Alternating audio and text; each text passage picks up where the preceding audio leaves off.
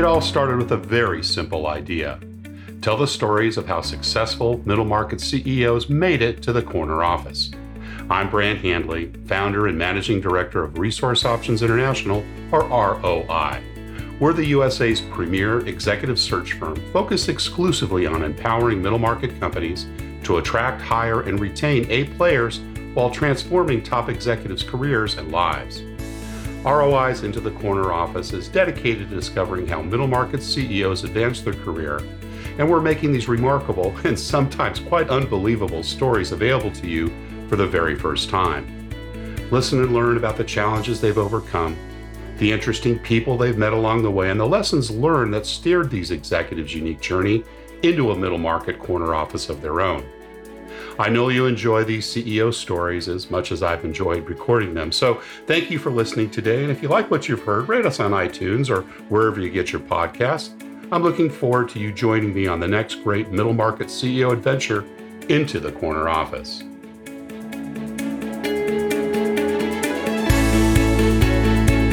Today, my guest is Jake Elgin. Jake is the owner and operator of Rainbow International of the greater Charlotte area. You can rely on Rainbow to provide emergency service and quick professional service 24 hours a day for home restoration because they understand how important it is to react quickly in the unfortunate event of water, smoke, or fire damage. Prior to Rainbow, Jake was a health physicist at Duke Energy and also at Fluor Hanford prior to joining Duke. Jake is a graduate of Purdue University with a Bachelor of Science in Environmental Health. Jake Elgin, welcome into the corner office.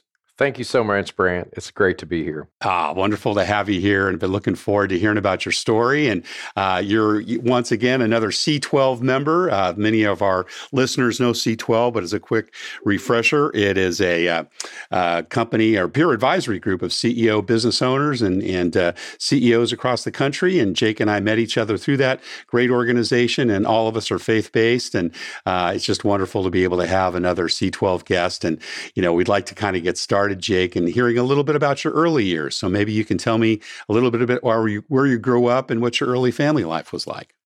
Well, Brant, I grew up in Indiana, um, right at the the centennial. I was born on Kentucky Derby Day in 1976 in Louisville, Kentucky. Fantastic, fantastic. Um, so that's always been a near and dear time for you know, the, that part of the country. Yeah. I grew up uh, around Louisville in in southern Indiana. Uh, when I was in the fourth grade, we moved to a small town outside of Bloomington, Indiana, uh-huh. and yeah, went through high school there. A lot of formative years where we were about an hour away from the rest of my extended family. So that was that was uh, good Midwestern really, upbringing, huh? It, it, was a really foundational part of my life. surrounded by farmers, and so my dad was an engineer. Brothers and sisters. Uh, I have two brothers, yeah, both younger than me. Okay. I had a CEO yesterday who was also the, the third oldest of three brothers, and I'm the youngest of three brothers. So I see. Seems to be a lot of that going around. So yeah, uh, yeah. you're the one who trained your parents, right, on being a father and mother. Oh goodness, yeah, yeah. I led the charge there, and I gave them. I did give them a little bit of a run for their money. Oh yeah, first one always does. So you said your so, dad was an engineer. Was was he college educated? Yes, he was. He what kind of work to, did he do? He went to GMI Institute up in mm-hmm. Michigan. Um, he was a mechanical engineer. He worked okay. for the as a civilian contractor for the for the armed forces. Um, yeah, yeah. Of all things, and, they had a naval base in the middle of Indiana that supported small small arms uh, munitions and right.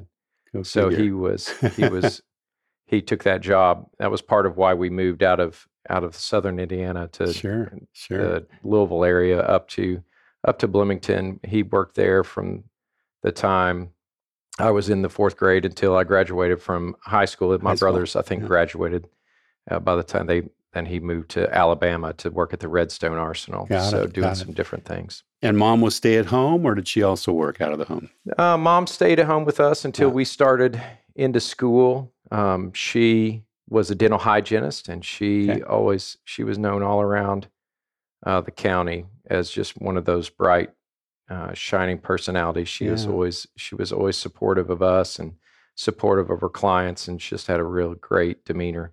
Awesome. Um, what were some of the uh, inspirational messages that perhaps you got from mom and dad during those early formative years? Oh, to work hard. Mm-hmm. Um, nothing's nothing's given to us for free. Um, my dad my dad started his his his career his, before he went into the engineering uh, segment of the working for the working for the Navy. Um, he was a farmer and had several several hundred acres of oh. corn and soybeans, and and had real challenging time towards the end of the 1970s, going into the 80s. Um, right. Where he unfortunately experienced bankruptcy, and we we had to move. And um, but you know the the lesson of hard work and and self self reliance was was always taught to me from a very early age. Um, right, right. Taking on whether it was taking on additional projects to try to earn extra income, so we could you know so we could play the sports and and do the things that that they wanted to provide for us as kids to go yeah. through the, our experiences and and grow and learn. So. Well, you went to Purdue. Were, were you a good student in school? I was I was I would say in my twenties, I had some prodigal moments. um, I, what about the early years? What about yeah, junior high, and middle school? Junior high and middle school, yeah, we were. I was very, you know, I was always a very good test taker. I was always yeah. very good at at academics. You know, picked up and learned. Uh, you know, whether it was math, science, I was always in the AP classes, and and right. I was a, a, a, middle to high end student through high school. Um, went to college and and kind of veered a little bit, but you know, particularly towards my my sophomore junior year going in, I had an, an internship going from my junior to senior year. Um, you know, coming out of those times and thinking, oh wow, I've got to graduate and and really earn a living. I need to buckle to down and, and yeah. get serious about about it. Um, so it well, was, during those early years, did you pursue outside activities? Were you involved in sports, music, theater? You know, kind of elementary school, middle school, high school. All the above, Brant. Yeah. It was a small. We were in a small town. Um, we had we graduated 94 students in in 1994. So it was just a really small high school that we went to, and I was I was a four year letterman on the baseball team and the tennis right. team, and I played basketball my freshman and sophomore year. Um, I was in a high school musical in my junior wow. year, and fantastic. And so, Got just a lot of different stuff. activities. Yeah. We're always yeah. involved with church growing up through that phase. Um, Did Christ play a pretty important role in your upbringing? A, a very important role in yeah. my upbringing. Um, really setting that that I was uniquely into, you know, uniquely uh, gifted, and and that He saw me as a person um, that he had a special purpose in in yeah. mind for me. Awesome. Um, uh, uh, that that confidence is still just something that that I can I can turn back to those promises yeah. that he has for us. Did you accept Christ in an early age, or did that come about a little later in life? I did. I was I was in the sixth grade. Uh-huh. Um, uh-huh. I was sitting in the church, and the communion plate was passing along, and mm. I asked I asked God for a sign what what I should do next. And and the guy tapped me on the shoulder and he said, "Will you take communion today?" And and it was just it was one of those things that really that spoke out to me. And and I went up to the front and and pro- proclaimed my faith. With, awesome. And That's and got great. baptized. So yeah, wonderful. Wonderful. What about outside of church? Were there other inspirational people? You have a favorite coach or a you know drama teacher or you know someone a teacher or a, you know someone that was um, very inspirational for you and influential in your childhood? I had. I always say some of your some of your worst bosses, your worst coaches, can be more motivational to oh, you yeah. than than and you don't have to mention ones, any names, right? but I'd, I'd, love to hear some of those things. What were some you of those know, things you learned from others?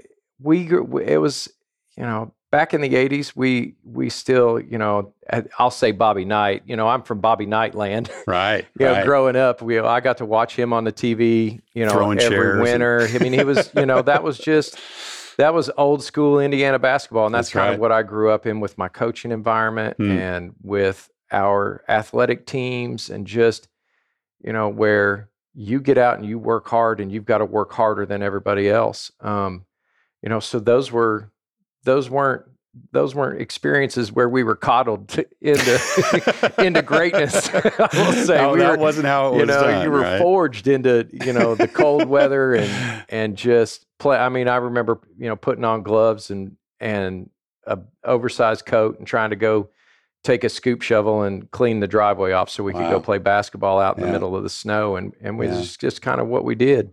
The Right. neighbor, uh, my friends would get together. We would just we would we would work it work it out and you know the coaches were they were tough you know they were fair we didn't you know we didn't we didn't get hazed or beaten or anything Sure. like that you know Sure. it was but it was tough i mean they expected a lot out of us and and so you know i won't say i won't say that there was anybody in particular that stood out through my through my high school career or even in in, in that phase where there was you know there, there was a shining light but it was it was it was definitely formative for me to to instill hard work and dedication and you know just really some grit i'll say Right. No, I can imagine. Were you involved in any entrepreneurial things growing up? Did you have the ubiquitous paper route or sell Christmas cards or do other things that raise extra pocket money? my brothers always did i i never i never had anything like that growing up i i i really plowed through and and stayed pretty focused on sports and um Keeping your grades you know, up. I had a yeah, keeping my grades up for the most part. You know, I had I had a few little odd and end jobs here and there, but Sure. it was it was it was um that was something I watched my brothers do. I was you know I always watched my dad do, but but it wasn't it wasn't in my cards. I'll say. Well, you stayed in the region for school. Purdue, of course, known for its uh, excellence and uh, really standing out in these last few years. You know, they've done a wonderful job at keeping tuition down and uh, really encouraging a lot of people there. The current president's been been doing some amazing things. Well, what made you decide to go to Purdue, and and uh, you know, how did that work out for you? Well, I started I started out uh, during my freshman and sophomore year at a at a small at a small liberal arts college. Uh-huh. Uh, it's uh, uh, called University of Evansville there in southern Indiana. Um, that that was I tried to go down and play baseball there, and, and unfortunately I didn't make the team.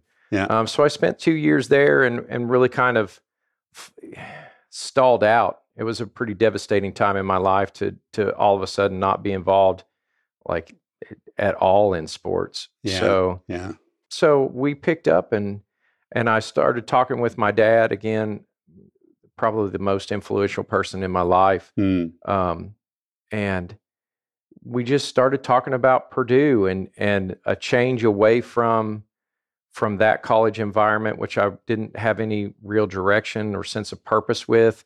I was you know, lightly, you know, uh, academically pursuing a medical degree, but my grades were, you know, they were fair. I was passing, but I didn't have, you know, I didn't have anything close to driving in towards an MCAT degree or, or qualification. Right. So it's, you know, he really, he really sat me down and said, "Son, you need to, you need to think about this, um, because it's your future. This is really, Right. this is really important. You're spending a lot of money trying to, Yeah. trying to get a degree in place and to know that you are going to be able to support yourself after after college life. So we started talking about the health sciences department at Purdue Mm. University.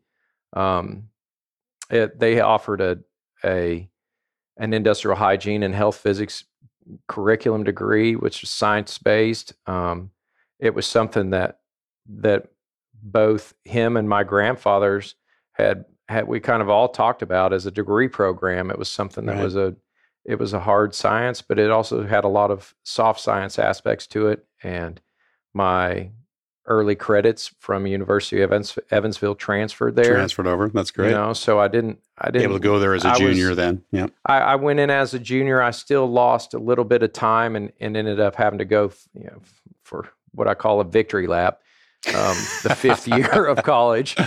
But uh, with some of that, when some of that transfer of credits, it didn't it didn't quite line up to where I had a four year track, but I had a five year track. Um, Yeah. But it really gave me the chance to get back into um, into a degree path that Right. that I was able to to really latch onto and, and excel in. It, it was it's, it's it's given me so much of uh, so much blessing in terms of of meeting people in the in a very small industry. Uh, the nuclear power industry is incredibly Right. incredibly niche. Um, and So was that your first job, uh, Jake, out of out of Purdue? Right, it to the- was yeah. right. I What- did an what- was internship out there. Mhm. Okay. mhm. I I did an internship um, for the department for the contractor that worked out in Washington State for the Right. Department of Energy there at, at Han- the Hanford site, um, just supporting different projects, and that allowed me to meet some some of the of the professionals that worked out on the different reactor building sites, doing environmental and hazardous waste cleanup. Right. Um, it was a really complicated project. Uh, it's still ongoing today. I still keep some pretty close ties with some of my old my old managers out there Yeah. and what they're doing. Um, and that internship led to an opportunity for me to take a full time position out there. Awesome. Um, we were supporting um, what was called the Spent Nuclear Fuel Project, uh, where there was a, a nuclear reactor that that you put fuel rods into the reactor and they Yep. they get irradiated, and they were Yep. pulling those rods out to make uh, plutonium, so that they you know that was that was directly supporting the Cold War effort Yeah. at the time. Nuclear So program. Yeah. we were cleaning it all up and it was Yeah. it was it had a really great you know environmental impact mission which for me was yeah it was was just instrumental i loved i loved the mission of what we did Yeah. on that on that Did you have some uh, leadership responsibilities early on there, Jake? i did i went Yeah. i i was a individual contributor just a general staff scientist for for about a year and a half um, i was able to move into a first line manager's role Hmm. you know by the time i was 24 25 years Wow. old Was that the first time you started managing people? About 24, 25? Yes, it was. yeah, It was. Um, where we worked shift work. We had to produce um, different work scopes and manage people and support uh, the the radiation safety and and health operations of Mm. of everything. We protected the people. We protected the the environment. We protected protected the work site, making sure that that folks were safe as they were doing the work activities out there to clean to clean the buildings out Yeah. and, and for prepara- preparation of of disposal of all the all the waste products. So Yeah, awesome. What were some of those uh, early management lessons you learned during those days in Washington? to listen, uh, you, you- right. hear- right. you know, I was I was I was a I was just a young, fresh out of college guy. Sure. Um, you know, I, I've always had a lot of Probably managing sense. people that were twice your age as well, right? Uh, every bit of it, and Yeah, they were sure. They were unionized. It was a unionized labor Oh, workforce. of course. Yeah. You know, a lot of them were out of the Navy, and so that that always adds a lot of, you know, we had submariners and and guys off of some of the the big surface ships that had nu- that were nuclear propulsion. You know, those guys were the they they were the cream of the crop, and that's who I got to to work for and learn from. So a That's lot awesome. of the a lot of a lot of the upper management positions, whether it was in our department or in operations departments or environmental, I mean, this there was so much of the of the Navy in the discipline and the Sure. and sure. and Very command and control kind of culture, processes Yeah. right it, it was it was incredible to go through that experience and to listen and to learn um, going in through a, a junior management role Yeah. Right. into into a first line supervisor role where you know there was one point in time where we had 25 to 30 employees that were on shift um, Mm. we had to manage a, a a nationally certified laboratory for analytical instrumentation uh, to to determine what types of radioactivity were in the different Hmm. locations of the facilities. It was just a really, it was a really really neat time awesome. in my life. So You know, we talked earlier about your Indiana coaches, and it, it probably there was more bad behavioral lessons that you learned from good. And you know, many of our CEOs have said the same thing about some of their work experience. You know, they had good bosses and and not so good bosses, but you can always learn from those experiences. What what were some of the best or worst lessons you learned? Uh, you know, in that in those first couple of jobs. well, I'll just I'll go back to what I initially said. You had to listen. Yeah. um, right. when when you start into a position, you don't know what you're doing. You don't That's know right. what you don't know. Yep. So if if you go in with attitude and ego, um, it's just it's really hard to gain respect and to be a good leader in a position like that when you just you don't know how to make the call. So you have to surround yourself with with good people and you know be able to listen to the advice that's being given to eh, to handle situations so that so that you can make the right calls and make the right updates and do your job allowing for the the folks that report to you to do their job and to do it right. And so well, you've been uh, you, you worked for the for for up in the nuclear area, and as I recall from your background, you had another job, but you've been an entrepreneur for a number of years now with Rainbow. T- tell me when you kind of made that switch. What was the thought process you went through from working for other people to deciding to go out on your own and, and take up the franchise? The biggest switch and transitional phase was when I met met my future wife. Mm-hmm. Uh, that took us from Washington to the Carolinas. Um, okay, is that where she's that, from? No, that's not. She's oh. she grew up about 20 minutes away from me in in oh, southern Indiana, okay. outside of Bloomington, but Got it. Got had it. moved to Washington, and then we we looked at just it was incredibly far away from home, and mm-hmm. I had mm-hmm. an opportunity to come up at Catawba Nuclear Station uh, to join the Duke Power uh, network, right, and come to work here.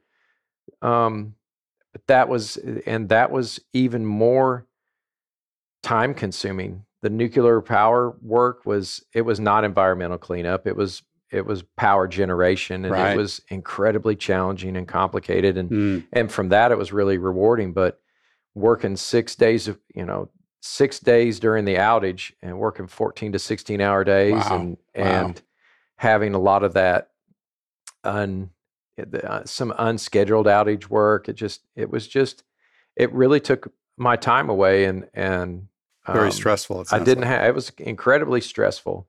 Um, so we we had talked about, you know, we were we were newly married when when we arrived here in the Carolinas. Um, I worked at the at the power station for three years and and just saw that the outage work was getting harder and the hmm. schedules were getting longer and and the higher I went into management, the more pressure and the more time was going to be taken away from right. our family life. Right. And right. it just, you know, what are the, you working for? Yeah. The nuclear power industry is very remote. You know, here is in the here in the Carolinas around Charlotte is a pretty unique situation where the where Duke has several nuclear reactors within a large metro area. Most most of the nuclear power stations in the country are not even close to a metro area. So yeah, off the beaten um, path. Yeah, it yeah. was you know although we grew up in the country, it was important for me and my wife not to move back to the country. We right, right, we kind of right. we enjoy the sporting events and the and the shopping. Yeah. We enjoy you know some of those things that that a more suburban life has to offer. So um, we were also talking about starting a family, and and it was mm-hmm. just one of those things. All that you know, I felt God pulling me out of out of a I didn't God was pulling on my heart I didn't have any passion for making electricity. Right. It was it was incredibly complicated. There was even more, you know, moving parts of just people and technology and and and frankly and governmental oversight. I mean, it's just a really a hard regulation. industry. Yeah. A lot of regulation yeah. that was getting much much more difficult to to implement strategic, you know, strategic initiatives and strategies to to to adhere with the regulations. So, well, with Rainbow, you're back to the you're back to the cleanup business, right? But in a right. very different way. in a much different way. Yeah. How did that come across the transom? Well, I was I was reading different books at the time and yeah. and entrepreneurial initiatives, as you know, trying to get an idea of so if if if I was to go out and start a business, you know, I could go open a pizza company or go into the restauranting industry or you know, maybe open a sign franchise or something like that. Right. And and really didn't know what I wanted to do. But I got hooked up with a with another franchising type company called the Entrepreneurs hmm. Source. Hmm. And that was through my alumni network here in Charlotte that I got I got plugged in with a guy that knew hmm. that of our parent company called the Dwyer Group. Right. And it, now now known as the Neighborly brand and there's 27 franchises in our franchising organization right or so right now but rainbow international it, it checked all these boxes from my technical background of, Right. around mold remediation and and asbestos identification and using uh, air movers and dehumidifiers and and all these pieces of equipment to dry structures out and make sure that it's done safely and and so it gave me a business model that was Yeah. almost plug it, and was, play. it was instantaneous Yeah, it was yeah. instantaneous uh, the, from a technical background what what needed to be done so i that's part of what my you know through the books that i was reading that said stick to your strengths don't go into a line of business or try to start a company if you don't have some technical It's strength outside in, your wheelhouse. in it Yeah. it's if it's yeah. outside your wheelhouse how do you Yeah. get traction so That's right. so No, that was the smart. beginning for me. I thought, you know, I thought I'm, you know, I'm a real nice guy. I I I can talk well to people. I can take this model and I can and I can implement it. but the God, how long? you oh, running that was? 12 years ago. 12 years. and Wow, fantastic. God has God has been honing off and forging all the other all the other aspects of my life ever Right. since then.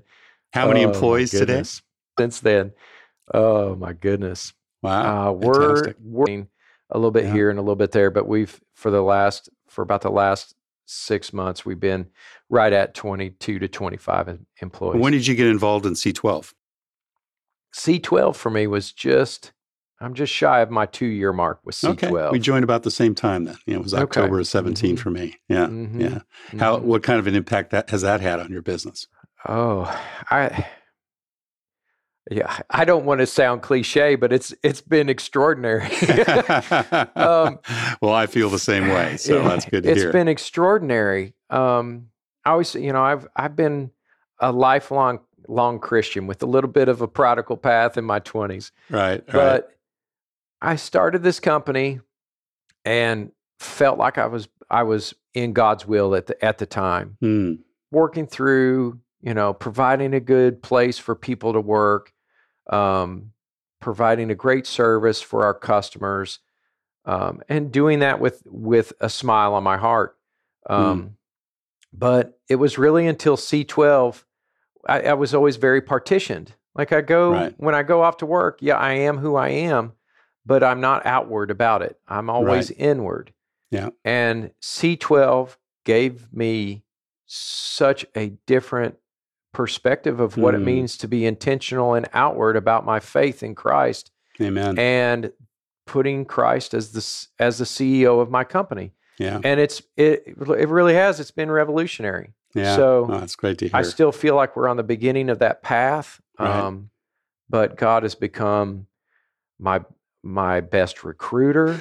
He's become, you know, the provider of of of our financial cash flow. He's been he's just been working, you know, all things for for our good. And and all of these things happen the more I let go.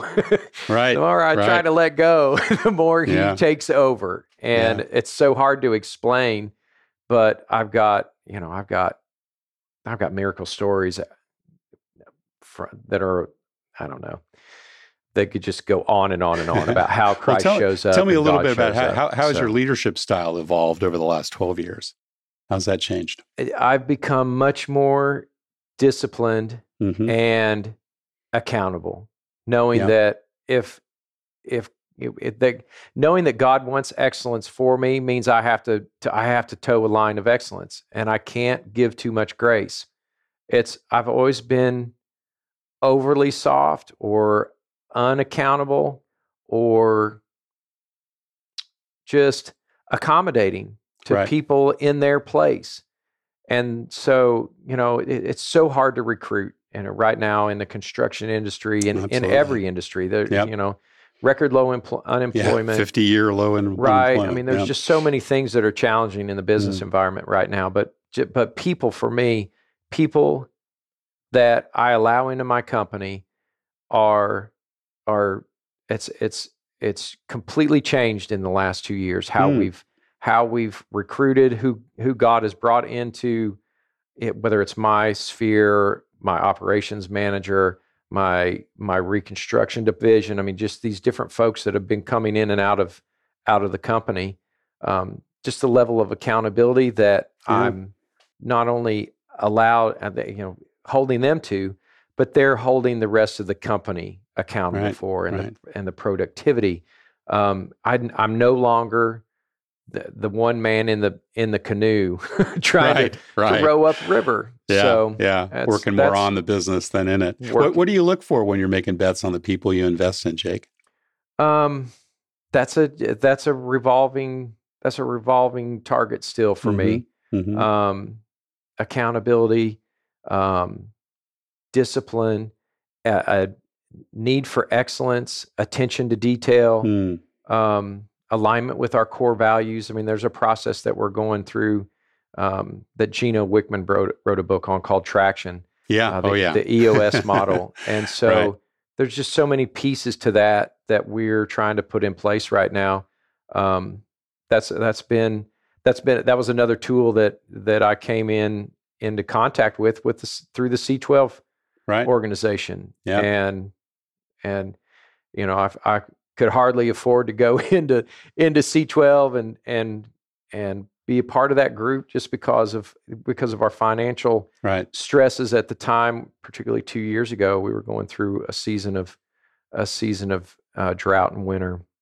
Um, so coming on board with that, just changing, continuing to evolve who is the sets of talents that we have, the the heart for Christ, um, just just several different things like that Yeah. have really changed the company and how we're becoming more missional Awesome. about about our work and and our mission that we take care of every day. What's what do you think is most unusual or perhaps unique about uh, the company culture at Rainbow there in Charlotte? Uh, it's uh, that's our outward focus for Christ, Yeah. and and taking People that know you for that now.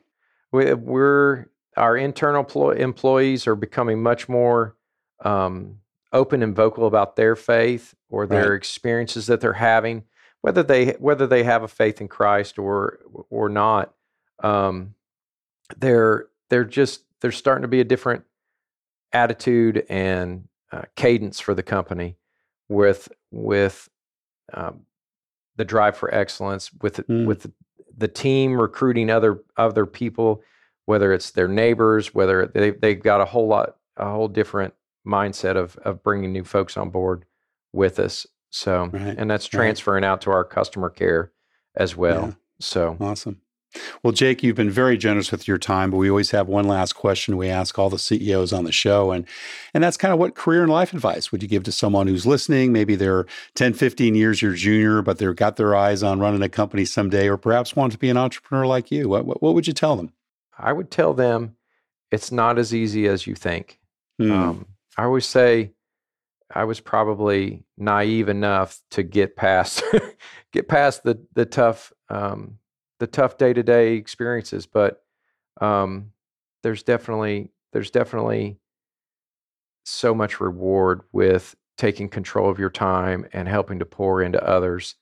Um, I would I would not look at something as a as a get rich quick type of scheme um, as as a value to you and to your customer base to just look look hard at what you're trying to do um, really evaluate the, the the marketplace evaluate the competition and and just evaluate your risk tolerance. If there's time you know we didn't have any kids. We were we were um, we were early in our 30s when my wife and I we made that transition out of corporate life the changeover is when you're accountable for your own cash flow and and and the the payroll it's it's it's big you risk. got to be ready you got to Yeah. be ready to run hard and put put it all on the line um Right. right. and, and make to to because nobody nobody nobody qu- quite cares like you do after, after time That's right. after That's right. time you can build a team that cares Yeah. cares just as much as you do and that's even in these in these hard uh, recruiting and, and employment uh, challenges that we face Yeah, right now those yeah. people are are definitely still out there and they're looking for a home to to share and mirror your vision with Yeah. um, So, so true. Well, Jake Elgin, owner and CEO of Rainbow International of Greater Charlotte, thank you so much for sharing your journey into the corner office. Thank you, Brant. I really appreciate you. Thank you for listening to Into the Corner Office with Brant Handley. We hope you enjoyed hearing our guest CEO story as much as we did. If you want to hear more CEOs reveal their journey into the corner office, please subscribe via iTunes and tell your friends and colleagues. For more information about Brant, Resource Options International, and the mighty middle market, visit www.go4roi.com. We look forward to having you join us for our next episode.